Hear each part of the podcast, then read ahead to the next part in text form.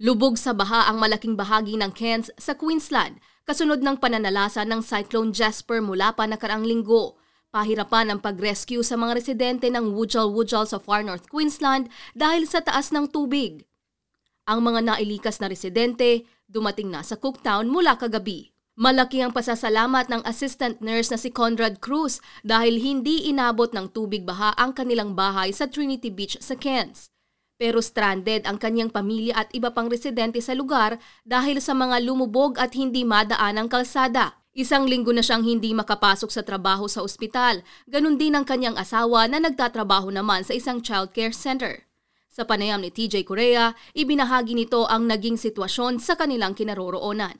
Yung mismong spot ng bahay namin, dito sa, kasi parang bagong village pa, kung titingnan mo, hindi talaga siya yung tipong maaapektuhan ba ng flood. Pero around the area, yung paglabas mo, sa street, yun yung ano, dun yung flood. So, nung palang Wednesday kay Jasper, ako hindi na rin ako nakapasok kasi yung availability ba ng kasi nagkakatsa ako ng public transport, yung wife ko nagde-drive. So siya yung ako talaga sa bahay na ako nung bumagyo na. And then ito nga yung aftermath nga Saturday o Sunday, stuck na kami dito kasi yung labasan sa amin, yung Trinity Beach Road, flooded na din. And then yung dun sa kabila naman, yung Blue Waters, nag-send nga ng warning kasi malapit yun dun. Dun nakaduck yung mga boats. So nag-overflow na yung tubig. So talagang baha na siya. So kami dito, parang trapped kami dito sa bahay namin. Tapos yung mga drainage tsaka yung creek nag-overflow na din, so kasi overwhelmed na ng tubig. Nakalabas pa nga kami kasi tinignan namin yung amount ng tubig. Talaga matindi sa paligid namin. Kumbaga napaligiran kami ng tubig, hindi kami makalabas. May time na nakalabas pa kami to get some grocery kasi hindi pa nila sinara yung road. Ngayon yung major highway sinara nila, yung Captain Cook Highway. Yung alternate route niya, yung Penn's Arterial Road. Na siya doon, kumbaga doon divert yung traffic. Heavy traffic naman. Tsaka nung Sunday, talagang sinara na nila kasi bumaha na ng matindi. Nasabay pa sa may king tide pa kasi ngayon so nung panahon na yon. So yung tubig talagang tumaas nang mabilis. 6 na taon na sa Cairns ang kanilang pamilya at isa ito sa pinakamalalang pagbaha na kanya umanong naranasan. Dahil may mga natatanggap na babala tungkol sa cyclone, maaga namang naiparepara ni Conrad ang kanilang mga gamit. Inihanda rin niya ang buong pamilya sakaling kailanganing lumikas. Yes, look, kasi kami madalas din kasi kami mag-camping dito. So ready yung mga gamit namin talaga, yung mga emergency light, ganyan, mga tag dito, mga jerry cans, mga container ng tubig. So plus pagkain pa, may chest freezer ako, may backup kami na in case na magkaroon ba ng problem na ganyan. May backup kami. Gaya na lang nung nag-COVID, di ba? Nagkaroon ng lockdown. So, may stock kami ng pagkain. So, mga ganong situation, lagi kaming tipong ready ba? Case like this, may kami, sakaling hindi kami makalabas, ganyan. May bigas kami. Bagaman hindi gaanong naapektuhan ang kanilang tahanan, naging pangamba niya at ng iba pang residente ang supply ng pangunahing mga pangangailangan tulad ng tubig at pagkain.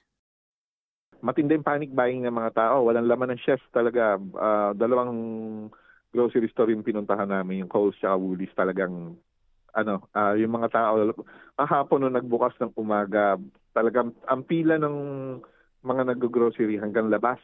So, alam mo yung pahirapan. So, ayun nga, yung preparation talaga importante dahil yung mga case like that.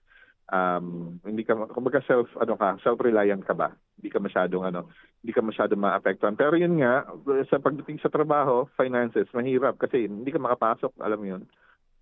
Ang one major issue pa is yung amount ng treated water ba, parang na-overwhelm na ata. So, yesterday o 2 days ago, may warning na sa amin na yung conserve water ba. Tapos ang ginawa kong preparation niya, naglagay ako ng mga boiling water o yung drinking water na inipon ko, nalagay ko sa fridge para para sakali ba na kasi kailangan mong pakuluan dahil nag-shut off yung yung treatment plant ng Cairns para doon sa mga clean water. So yun yung ginawa namin. Prepare ka lang ng para may mainom ka malinis na tubig. Bahagya namang humina ang ulan sa rehiyon at bumaba ang tubig sa ilang lugar. Muli ring nabuksan ang Cairns Airport pero nananatili ang mga flood warnings sa maraming bayan. Inanunsyo rin ni Queensland Premier Stephen Miles na gumagana ang water treatment plant sa lugar na maaring mag-supply ng malinis na tubig sa sentro ng Cairns. In some positive news, the Cairns Water Treatment Plant is now operating and is providing safe, clean water to the Cairns CBD and also to the Cairns Hospital. I want to thank the technicians who did a really great job of getting that operating again. It means we don't have to evacuate patients out of Cairns Hospital. The Defence Force has been providing fantastic support when and as needed. Samantala, inanunsyo ng pamahalaan na makatatanggap ng ayudang pinansyal ang mga binahang taga-Queensland, partikular ang mga taga-Cairns, Cassowary Coast, Cook, Douglas, Hope Vale, Maribah, Tablelands, Wujal Wujal at Yaraba.